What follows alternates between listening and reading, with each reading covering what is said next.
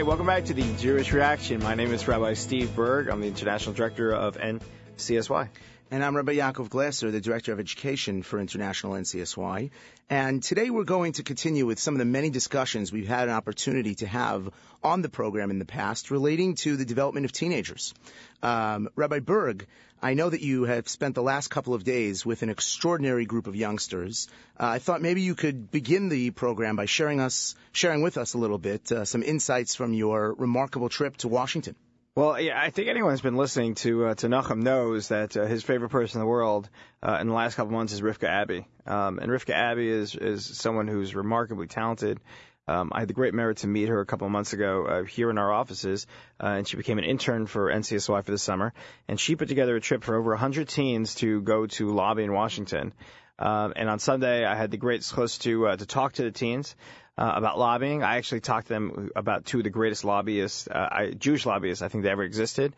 The first one was Esther, Queen Esther, who basically did not want to go into Achashverosh and talked about the talk that Mordechai gave her to get her, to coax her to go inside, talking about, you know, that perhaps this is why God has put you in this place, and if you don't do it, someone else will, and how she got up the courage. And the other person I talked about with these teens was Eddie Jacobson, who people may know. Eddie Jacobson was a business partner of Harry Truman, and Eddie Jacobson was someone who went into Harry Truman and asked him to meet with Dr. Weitzman about the creation of State of Israel and the recognition of State of Israel. And both of these, I felt, were like, you know, people that did not necessarily kind of start out saying, I'm going to be a lobbyist, I'm going to change the world and everything. They were people that God just kind of placed choices to them, and they made them. And, you know, as I spoke to the kids about that on Sunday, and they were just an incredible group. I mean, they were just really cared about the Jewish people, and they were mostly seniors from around the tri-state area.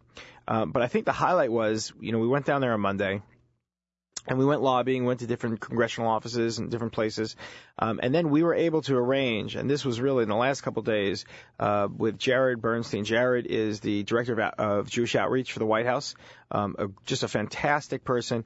We called him, believe it or not. You know, we were looking at the schedule. We said, what can we do for these kids? These kids are going, taking out their own time to do this great stuff. What can we do that'll be really amazing for them? And we called Jared late Wednesday night and said, hey, can you get us the White House? And, you know, it was almost like, you know, half in jest and half like, this would be really cool. And believe it or not, he's like, okay, no problem. And we capped off our day by going to the White House. That's incredible. Do you have a relationship with Jared Bernstein? It was, yeah, he's I think most Jews that are active with the White House do. He's fantastic. He's a New Yorker originally, just really one of the great Jews out there. And he is always, I mean, my dealings with him, he's always found it really important for young Jews, especially high school or college, for them to get active and know what's going on out there. And he basically, and I tell you, one of the reasons that we really pushed this through was for Rifka Abby. You know, we felt so strongly that if a teenager could put together something like this, and we really wanted to make it special. And we went to a room, we went to a auditorium where they told us that all the Navy SEALs had gathered to watch some movie, something Medal of Valor, some kind of movie that came out.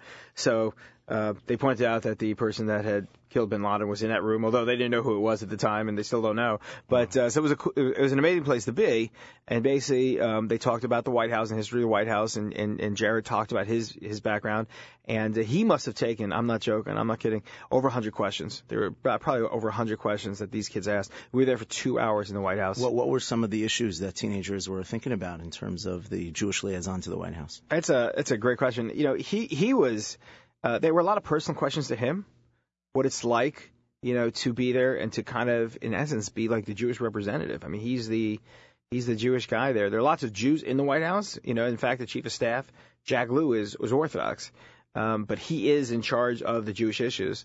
And he talked about it, you know, the real responsibility and the things that he's been able to do as being a part of the White House. And, you know, he talked about being in Homeland Security where, you know, he was able to free last year, I think it was something like 30,000 who love him as Rogan. And, you know, kind of interesting vignettes like that. The kids asked a lot about him. The kids asked a lot about policy. They asked about the administration and the policy in Israel. And he talked a lot about that very openly, about how there's been a lot of cooperation.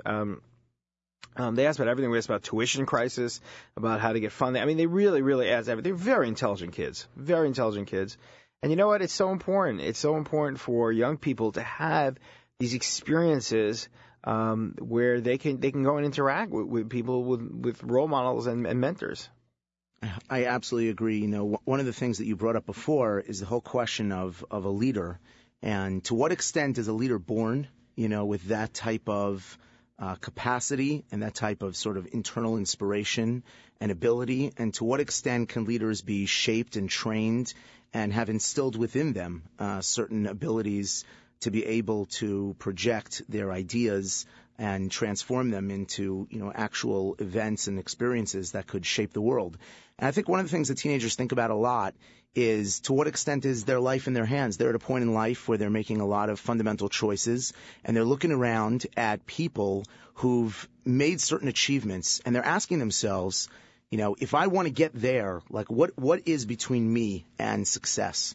And what kind of choices do I need to make in order to achieve that success? And those are the start of some of the decisions they're having to make in terms of where to go to college, in terms of their own Jewish experiences. And I think when they meet an individual like Jared and they see somebody who's been able to be so open about his Jewish identity and at the same time make such an impact for the Jewish community, I think it's inspirational to the teens, and they see within themselves that ability. You know, when you see these people on TV and you read about them in the newspapers, they kind of seem larger than life. And then when you meet them in person and you realize there's a certain humanity to them, they laugh the same jokes you do, they have mannerisms, they exude the same anxieties that most normal people do.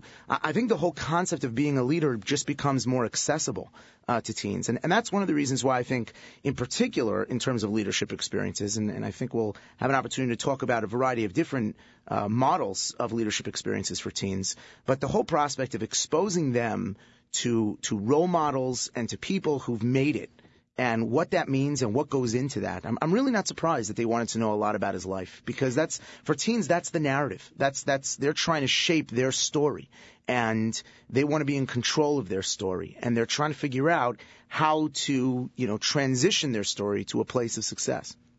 Yeah, I think it's a narrative for everyone. I think people, you know, it's just, you think of Moshe Rabbeinu, you think of the fact that he had a lisp, or you think of, you know, his whole argument with God, you know, saying, you know, why me, why me, why me? You know, that's one of it. I also think that, you know, Kamala Libros has a great article. I think it's in Parsha Balak, but she talks about the difference between Jewish prophets versus non-Jewish prophets. And she talked about how Bilam basically is giving all the sacrifices, saying, give me prophecy, give me prophecy, give me prophecy. But, you know, you look at so many of the Jewish prophets, you know, whether it be, you know, Yonah on down and Moshe, et cetera, none of them want prophecy. None of them want that responsibility. They kind of run away from it a little bit.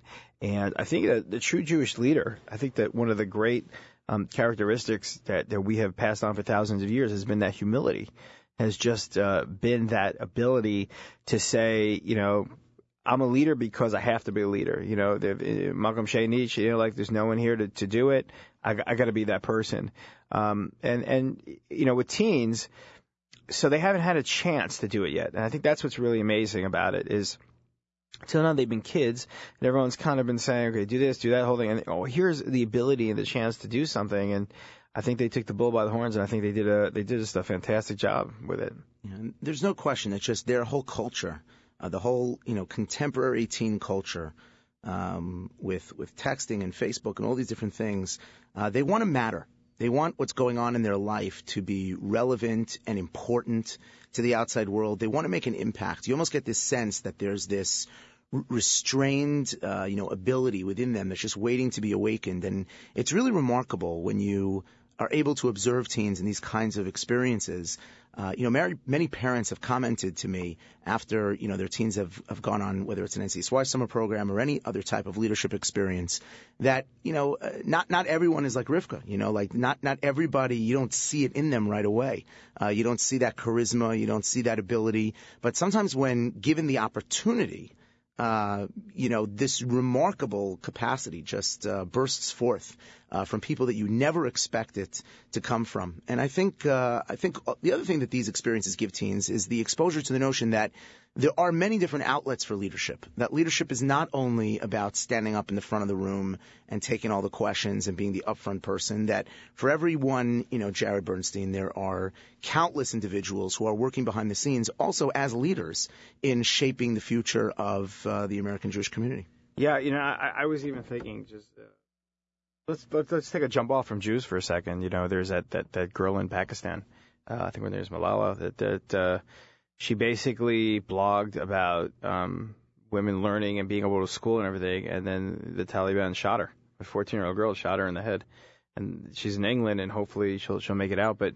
that kind of leadership, that kind of bravery to be able, it's interesting because I think heroism is basically just the ability to say, hey, that's just not right.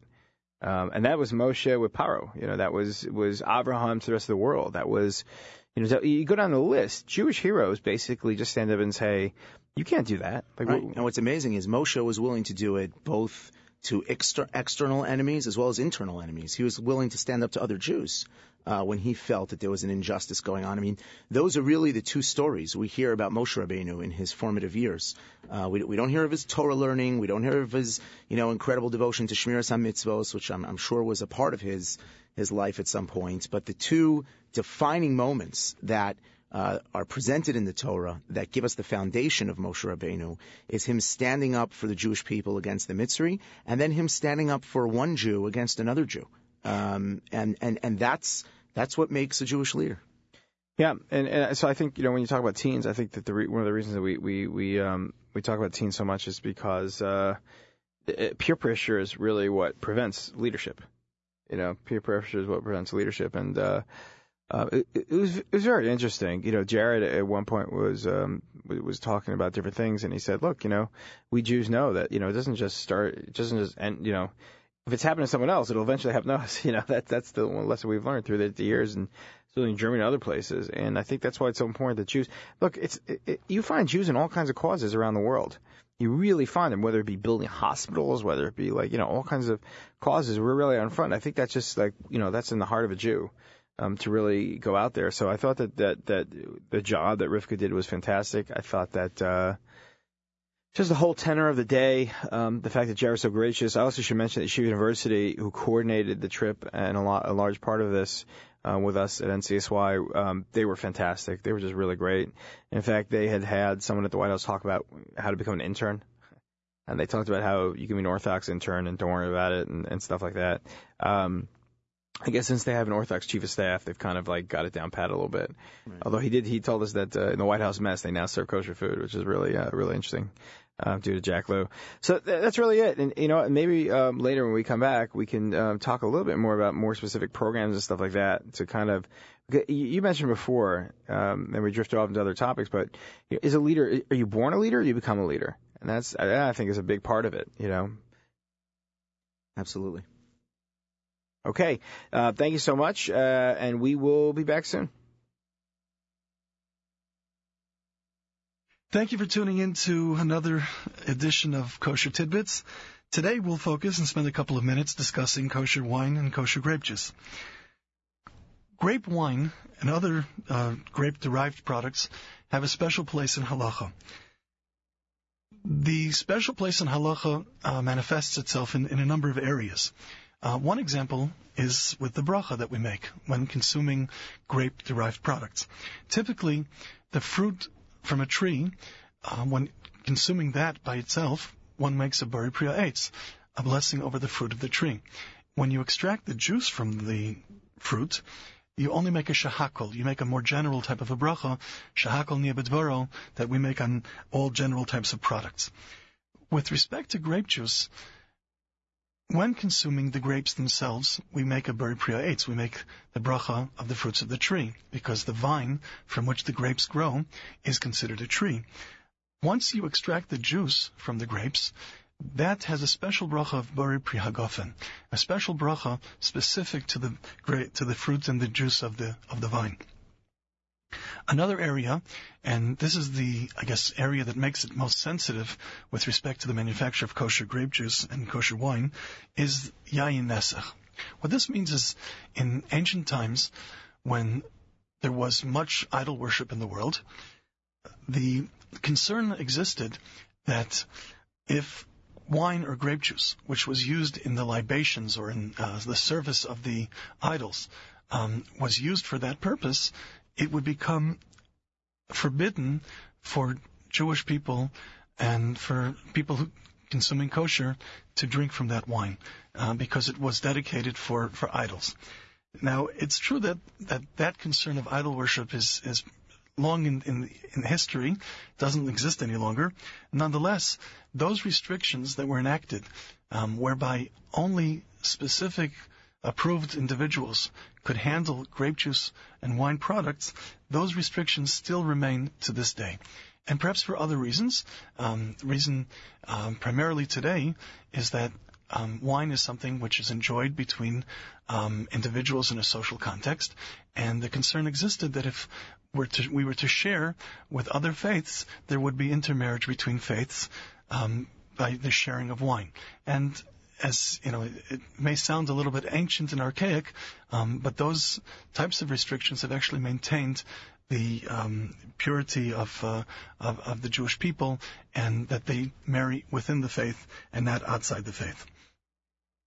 So Yayin Nesach, like I mentioned, which is the wine which is used as a libation for avodah zarah, for idol worship, while that's no longer an issue, we do refer to wine which is not prepared in the restricted manner by specific individuals as stam yenam, general wine which cannot be consumed by kosher consuming people. Now, if we follow and trace the steps of making wine and making grape juice, we can look at the sensitive and areas that require special restriction and special care. Harvesting of the grapes is in itself not a sensitive issue.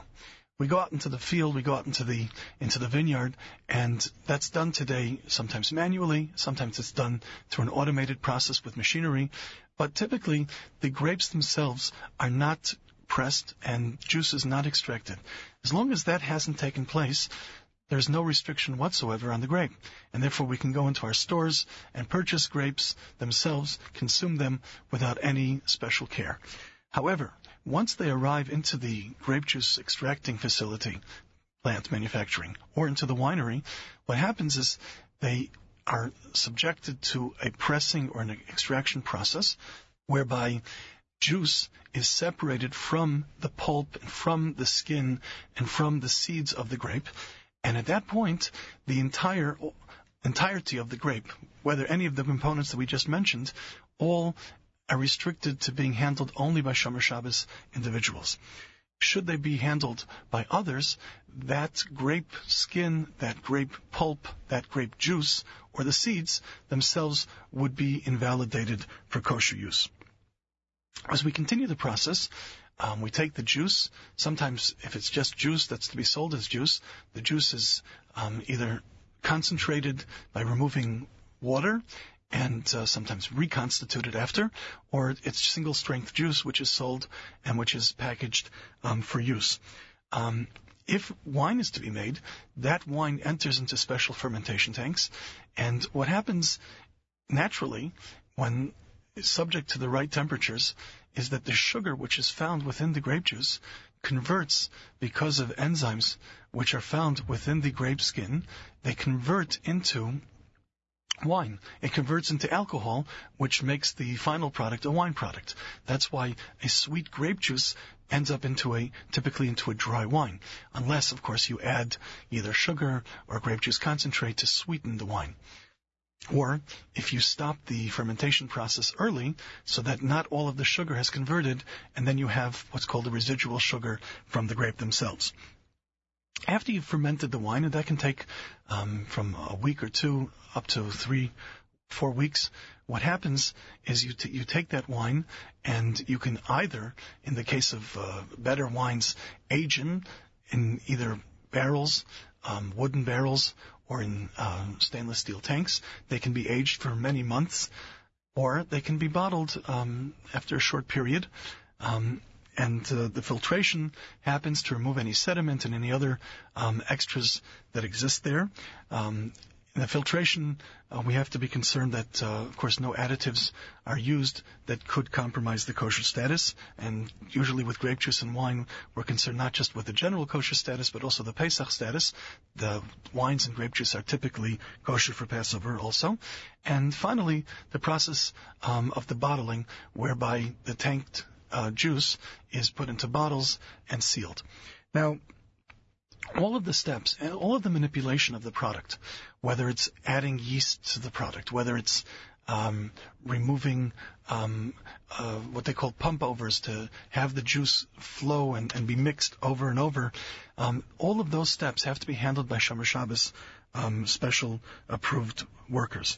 At the completion of the process, once it's in the bottle and it's sealed, then it can be handled by anybody, but from the point of extraction of juice through the final packaging, typically it's handled only by those special approved workers. Now, there is one exception to this, and that is when the juice has been cooked up to high temperatures. Typically the OU requires 175 degrees Fahrenheit. To be considered mevushal, to be considered that the wine or the juice has been cooked, and the restrictions of stam yenam or Yayin Nesach that we mentioned before were never applied to a cooked product. And the reason for this is that while juice and wine were used and sacrifice, they were not used if they had been cooked. It was considered an inferior product. Today, with flash pasteurization, it's possible to cook up the wine with very little loss of quality to the wine. Although many of the better wines, the more expensive type of wines, sometimes avoid the mevushal process because wine connoisseurs seem to be able to detect the difference between wine which has been subject to pasteurization and other wine which has not been subject to it. With respect to the bottle, there's a difference between yain, which is mevushal, between wine which has been cooked and that which is not. With wine that has been cooked, there's only a requirement for one siman or one sign on the bottle. So an OU symbol or a kosher symbol on the label or on the capsule is sufficient to identify the product as being kosher. However, if you're dealing with a wine which is not mevushal, which has not been cooked or pasteurized, it's necessary to have two simanim. So typically you'll see an OU symbol or you'll see another kosher symbol on the label as well as the capsule or the cork, which is required in order to ensure the integrity of that kosher wine. Other products that are derived from grapes include things like grape skin extract. These are sometimes colors that are extracted from the grape skin, red colors and that are derived from it. Also, certain nutritional additives are also derived from the grape skin. Those typically have the same restrictions because once the grape has been pressed, and that's what happens when you want to separate the juices and other components from the grape skin, that grape skin is restricted just as the grape juice is restricted. So typically those products have to be made under the similar conditions as grape juice and wine. There is also another derivative of grape, which is from the grape's seeds. Now, grape seeds, they're derivatives of the grape seeds can be extracted early on, shortly after the grape has been pressed and the juice and pulp and skin have been removed. In those cases, the restrictions do remain in effect, as with the other components of the grape. With respect, however, to dried grape seeds, those that have been left to dry for 12 months or that have a similar moisture level to that which has been left for 12 months to dry, the restrictions are removed. And we say that that's not considered any longer like a grape product, and those can be used without any restriction. Some of the things that can be derived from the dried grape seeds would be things like grapeseed oil, which usually is a simple type of a product. And even if grapes seeds have been derived to have been taken from non-kosher pressing, nonetheless, there's no restriction on the grape seeds once they're dried. And the same is true for other grapeseed extracts. As long as they're extracted from the seed after the drying process, there's no longer restriction, and those can be used freely. In Israel, there are additional restrictions which are not specific to grapes, and those are all of the laws that apply to agriculture. And for example, we're interested in the grapes that are coming into the winery, as we're not so concerned in Chutz La'aretz and outside of the State of Israel. And those restrictions include things like trumos and maestros, the tiths, that have to be separated from those grapes. There are other restrictions such as Shemitah, the seventh sabbatical year. The OU does not certify product that is from the sabbatical year, from Jewish agriculture in Israel. There are methods by which it can be consumed, such as Otzer Bezdin, which is whereby it's not used for private use, but rather it's handled and entirely by a public body. There are methods to utilize the grapes of Shemitah, but since the OU is primarily certifying Israeli products for export, and there are other restrictions that apply to that, so as not to confuse the Chutz La'aretz, the diaspora consumers, we avoid certifying those types of products. There's another issue that has come up, and that is Arla. The vine, grapevines, are specifically restricted from having other side crops intermingled with the vines. And while in better grapes, it's almost never heard of that they would plant other crops interspersed with the vineyard, because that could be to the detriment of the grapes. Nonetheless, with respect to some of the downgrade grapes, that does happen, and there are, for example, in certain Arab vineyards, situations where this has occurred. Because we have special supervision at the agriculture level in Israel, they're careful to avoid these types of issues. So the same way they're monitoring the Truma, the Meiser, and the Shemitah issues, they're also monitoring this issue of Arla. This is just to give a general overview of how grape is processed, the special restrictions that only Shomer Shabbos people can handle them. Bear in mind that the grape season is typically late August into October in the Northern Hemisphere. In the Southern Hemisphere, which is the exact opposite of here, it typically falls out in late February into March and April, which in both circumstances fall out at the same time as Jewish holidays, which presents special challenges. Grape crush is a hectic time, and it's necessary to have the necessary staffing in place. With Yontif, that's not always that easy to do, but many people are involved in this process, and typically it's teams of mashgichim, teams of special kosher workers who are involved in processing wine and grape juice. And the OU certifies such products all over the world, literally, and all the major continents and in all the major grape-growing areas of the world. So whether it's in California or Virginia in the United States, or whether it's in Australia, New Zealand, South Africa, the OU is as certifying, and special kosher workers are involved in this process all over the world. Hi, welcome back. I am Rabbi Yaakov Glasser, the Educational Director of International NCSY, and I'm here together with a remarkable individual from the Orthodox Union, Rabbi Jack Abramowitz. Rabbi Abramowitz is the Torah content editor of the OU, responsible for so much of the substantive Torah shiurim and programs that you see throughout the online world that are being put together by the OU. Rabbi Abramowitz generally plays a role on this program in interviewing others who are out there in the world of online Torah, making an impact on the Jewish people. Today we wanted to take the opportunity to speak to Rabbi Abramowitz himself about what's going on here at the Orthodox Union in terms of Torah development through our incredible medium of our website. Rabbi Abramowitz, welcome. Thank you, Rabbi Glasser. And perhaps you could share with us what is new on the OU Torah world. Well, we are always adding new series. We're trying to get a lot of different things, both for people who are new to learning and for people who are seasoned with many years in yeshiva. So we're always trying to get new topics. We're trying to get new approaches to existing topics. And just to tell you some of the things that we've started now for 5773, we just started releasing a lot of new series. I think they're all very exciting. About one that hits very close to home for me is we have a shiur on Chavos Halavavos, the famous Musar work, and that's being delivered by Rabbi Avram Chaim Feuer, who is a renowned pulpit rabbi and speaker and writer, author. So he's made Aliyah a couple of years already.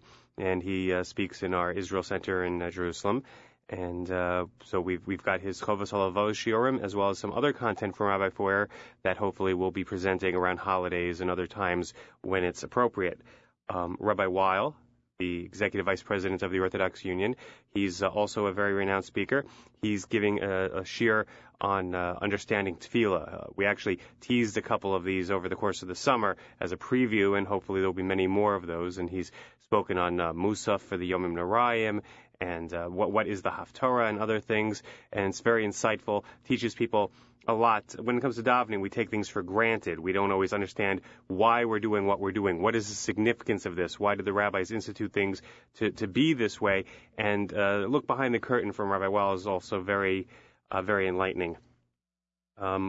Rabbi Zvi Sobolovsky from Yeshiva University will be presenting his Shav Shmais Sugyos. Surprisingly, this is actually the second series we've had on Shav Shmais.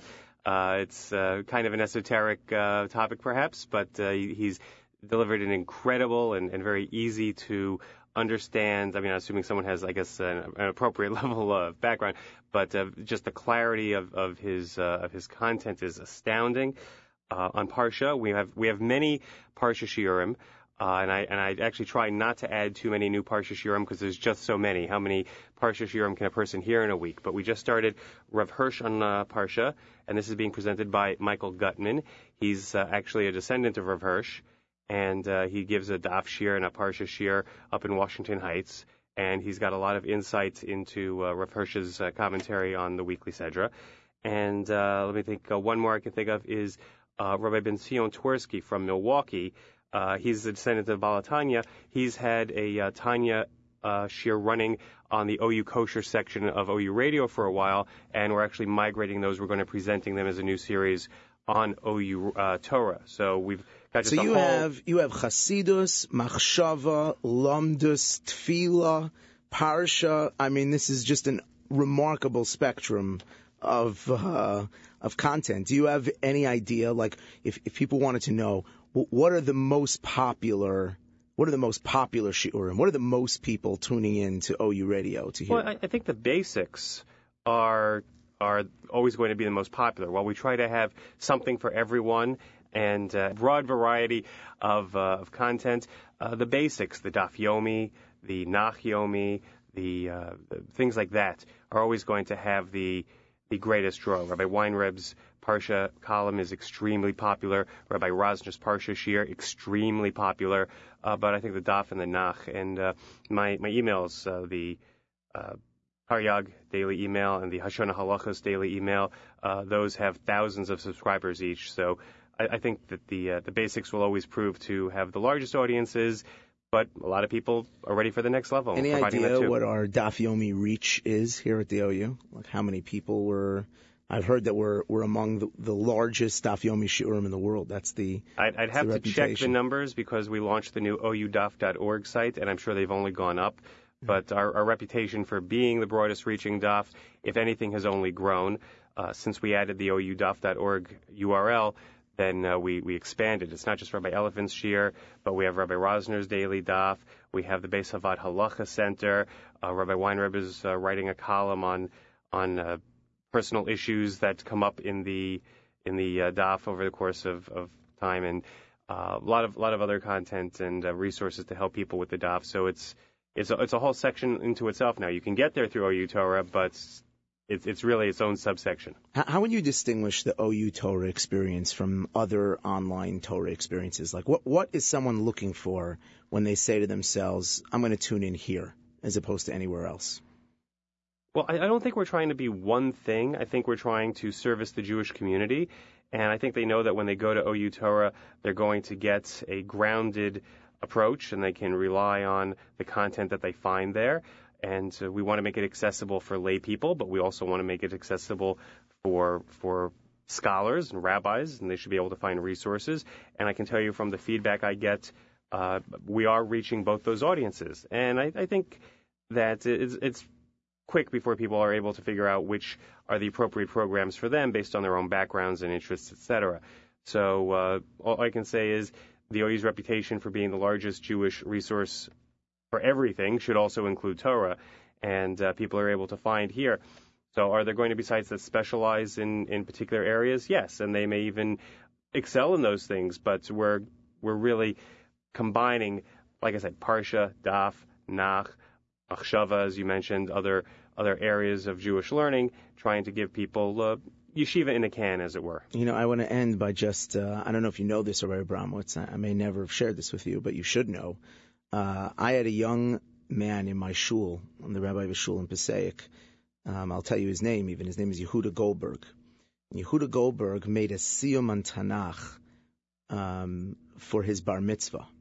And Yehuda Goldberg studied Tanakh entirely together with the OU Nachyomi program. He followed every single shir. And when it was time for his bar mitzvah and to make the siyum, many of the Magidei shir, who he had been in touch with to ask questions and for clarification, who he had email correspondence with, either sent well wishes or, some of them even attended the bar mitzvah and the siyum. So, I could just tell you that that one little example of even someone young who was reached in such a profound way and was able to achieve such a substantial milestone in terms of his progress in Talmud Torah, all due to your work. Well, I can't take full credit. I don't necessarily do it all alone. There are many talented Magidei Shir. I mean, you've given some lectures for our Mishnah Yomis program, and many other rabbis and speakers and authors who have contributed. So it's great. It's very gratifying to be able to facilitate such things, and I do hear such stories, and it really just makes my day to know that the things we're doing here are reaching the people and having that kind of an impact. Great. Thank you, Rabbi Abramowitz. It was a pleasure to speak with you, and we look forward to having you be in the interviewer's seat for next week. Wine has been referred to as poetry in a bottle. It is an acquired taste. The more we know about wine, the better we can appreciate it. The more that we know about kosher wine, perhaps the better that we can appreciate it as well. This edition of Kosher Tidbits is dedicated to a brief overview of the manufacturing process of kosher wine. To be sure, wine and grape juice play a very special role in Jewish tradition and law. It is with wine that we both usher in and bid farewell to Shabbos and Jewish holidays. Jewish marriages and brisim are celebrated with blessings recited over a glass of wine. Because of the unique status, wine and grape juice have been granted their own special bracha, borei pri hagafen. The availability of kosher wine today is unprecedented. The OU presently certifies kosher wine produced in 6 continents. Wine and grape juice are produced on both coasts of the United States. Some of France, Italy, Spain, Hungary, and Portugal's world-famous wineries also produce kosher varieties. South of the equator, Argentina, Australia, Chile, South Africa, and most recently, New Zealand are today all producing kosher wine. Even the former Soviet Republic of Georgia has recently produced a kosher wine. As one might imagine, Israeli wines are being recognized as some of the finest kosher wines available today. Wine, because of its uniqueness, is in some respects the most sensitive of kosher foods. The restrictions placed on the product originally stem from its sacramental application in the practice of avodah zarah, ancient pagan idol worship. Although that limited concern is largely irrelevant today, the Talmud, recognizing the potential social intimacy that can be cultivated through the sharing of wine, placed strict restrictions on the wine that we consume. Chazal contended, drinking partners can become marriage partners. History, it seems, has frequently corroborated the rabbi's observation. Other than processing aids and preservatives, wine contains nothing more than juice extracted from the grape. Effectively, the difference between kosher and non-kosher grape juice or wine is determined solely by who has handled them. In practical terms, from the time the juice is extracted from the grapes, all handling of the product must be done exclusively by Shabbos-observant Jews. What this means is that prior to and during the grape pressing, not one but a team of mashgichim must be present at the location. Unlike the typical hashgacha, the mashgiach is not there just to supervise what others are producing. Here the mashgiachim replace the winery workers in most functions and all those related to the processing of the product. The number of mashgichim required relates directly to the specific needs of the winery. Important factors are the size of the facility and the level of automation there. Other than the Israeli wines and a select few American wineries, kosher wine is not made in kosher-dedicated facilities. Instead, wineries that produce non-kosher wine run special campaigns of kosher product under special supervision. The most critical period of the winemaking process is what is referred to as the grape crush. This takes place in the fall, usually September and October in the Northern Hemisphere, or March and April in Southern Hemisphere countries. September and October present a whole host of scheduling challenges working around the Yomim Noraim and Sukkos. When the grapes are ripe and ready for harvest, they will not wait a few weeks for the Jewish holidays to end. Some wineries have even hosted minyanim for Rosh Hashanah services and have had sukkahs erected on their premises. Before beginning the actual manufacture, a significant amount of preparation is required. Grape presses and tanks must undergo special koshering procedures. A great deal of water and heating utilities are needed, resources that are not always readily available in winery locations. Conveyors, hoses, and pumps must be fully cleaned before kosher production can commence. Grapes are harvested and brought, usually by truck, to the winery. The equipment that dumps the grapes into screen bins and destemmers is operated exclusively by the mashgichim. This is necessary because the process results in the extraction of a small amount of juice from the grapes. All subsequent processes are fully performed and controlled by the mashgichim until the grape is safely stored in the fermentation tanks, where it will reside for a few weeks. Whenever mashgichim are not close at hand and in full control, the tanks are completely sealed by the mashgichim. This often requires multiple seals at many levels of the multiple-story tanks. By no means is the mashgich's job now complete. Although grapes have naturally occurring yeast to affect fermentation of the juice's sugar into alcohol, today many winemakers add special strains of yeast to affect a consistent, high-quality product. For kosher wine, this yeast must derive from a kosher source. Also, to ensure the success of the fermentation, circulation of the product, periodic tasting, and other adjustments are typically made. Each time the tank seals are opened or any manipulation takes place, this must be done by the mashgiach. As has happened, a mere misstep by a regular winery worker breaking a seal or turning a valve can render a 50,000-liter tank of kosher wine as non-kosher. Following the fermentation of the juice into wine, the wine is transferred into tanks to be stored for a period of weeks before being bottled. Reserve wines can be stored for a year or more, sometimes in oak barrels. For kosher wine, those barrels are either new or ones that are maintained for exclusive kosher use. Some wineries maintain their own bottling equipment. Others ship tankers of wine to a bottling facility. Similar to all the previous processes, each step is performed by the mashgichim. Some sweet wines have sugar added. Naturally sweetened wines have grape juice concentrate added. Naturally, the concentrate must also be kosher. Because the restrictions on kosher wine are relaxed if the product is cooked, many wines undergo a flash pasteurization prior to bottling. This process has been perfected so that any effective flavor is negligible. Bottles are labeled with the mashgiach-controlled labels, corks, and capsules, which indicate the kosher status of the product. It becomes readily apparent that the bottle of wine that graces our Shabbos or holiday tables has required an enormous investment of time and effort before it can rightfully be declared kosher.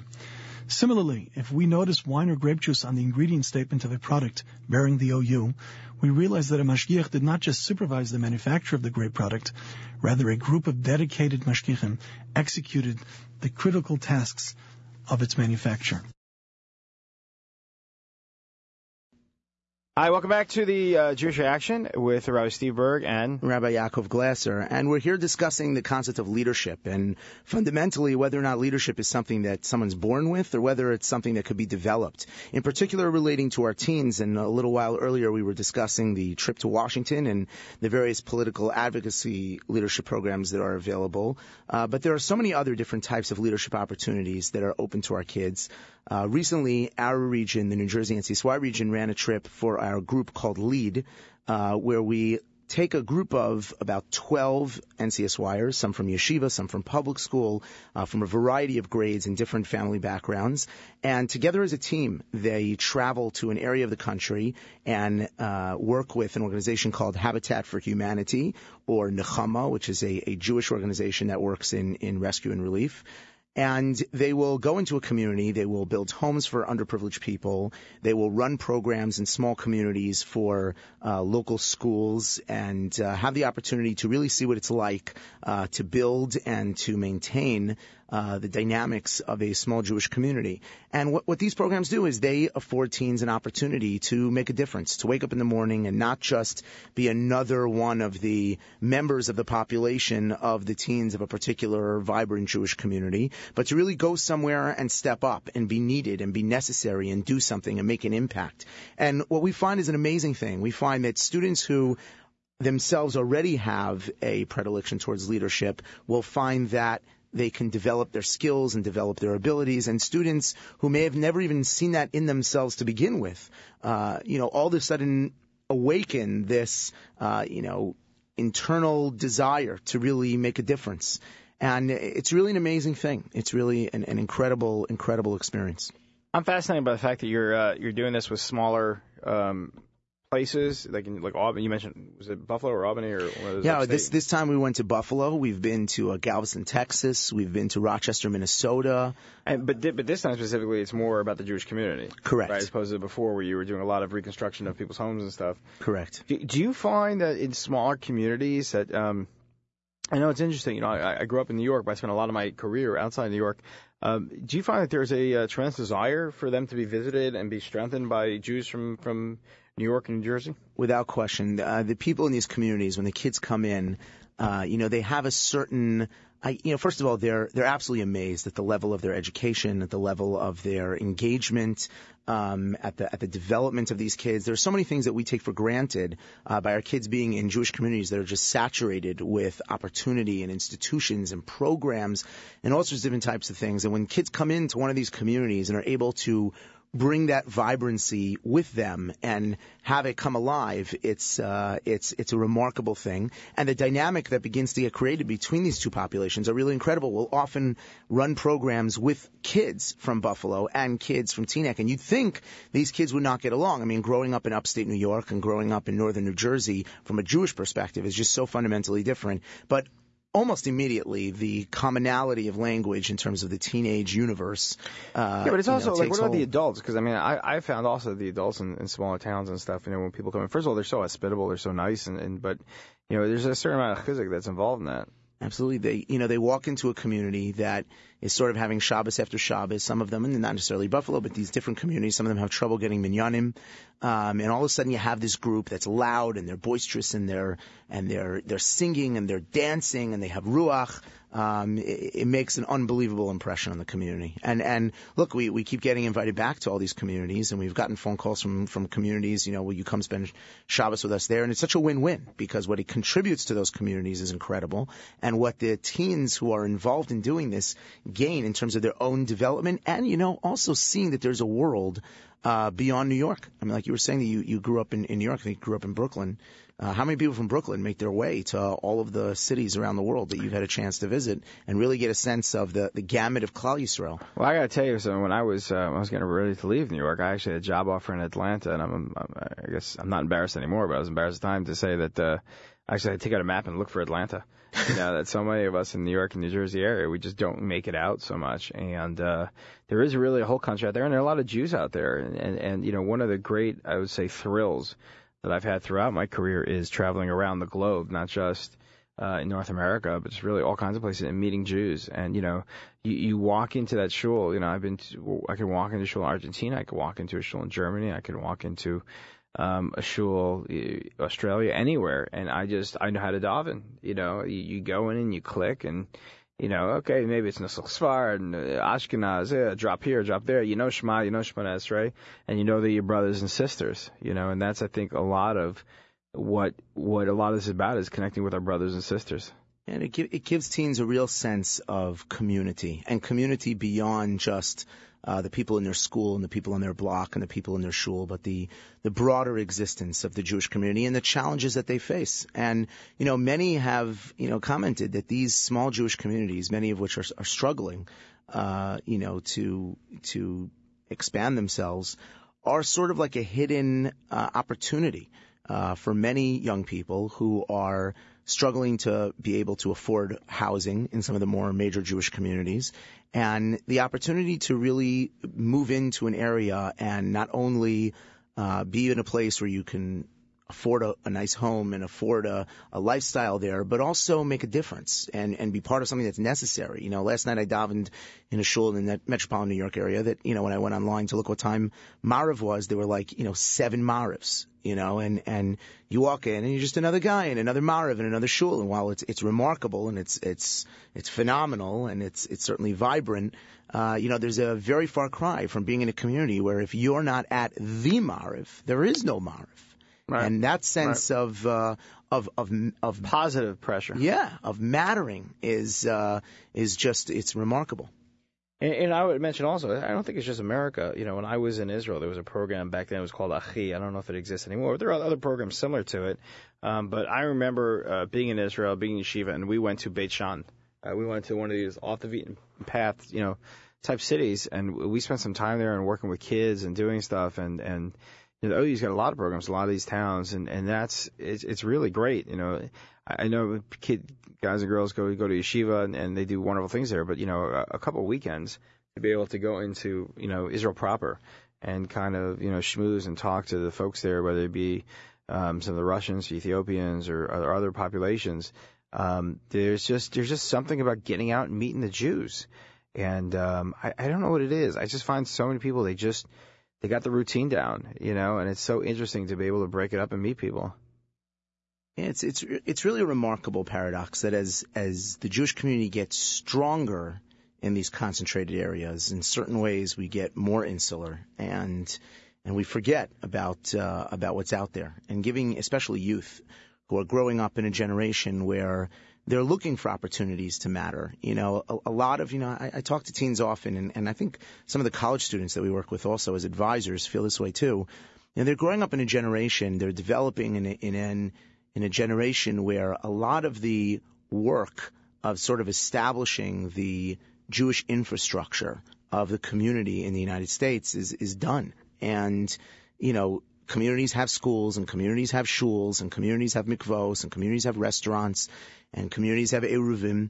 And, you know, whereas the generation of our parents and grandparents, you know, had the opportunity to build those things, you know, it almost feels like it falls upon us to just sort of like expand them and maintain them. And it doesn't have the same level of excitement and enthusiasm. So the opportunity to create chances for people to make a difference in the larger Jewish world is just incredible. You know, in the Jolt summer program, you know, where they'll travel to Europe and run camps for kids. And people have asked me, like, why don't you just set up the same program here in America? You know, there are plenty of impoverished families in the New York area. You could set up a camp for them. Why do you have to travel to Germany? And I always explain to them that, you know, what that does for a young person, that life transformative experience, to see what it means to struggle for meaning and purpose and identity in such a different environment, it totally transforms their whole perspective.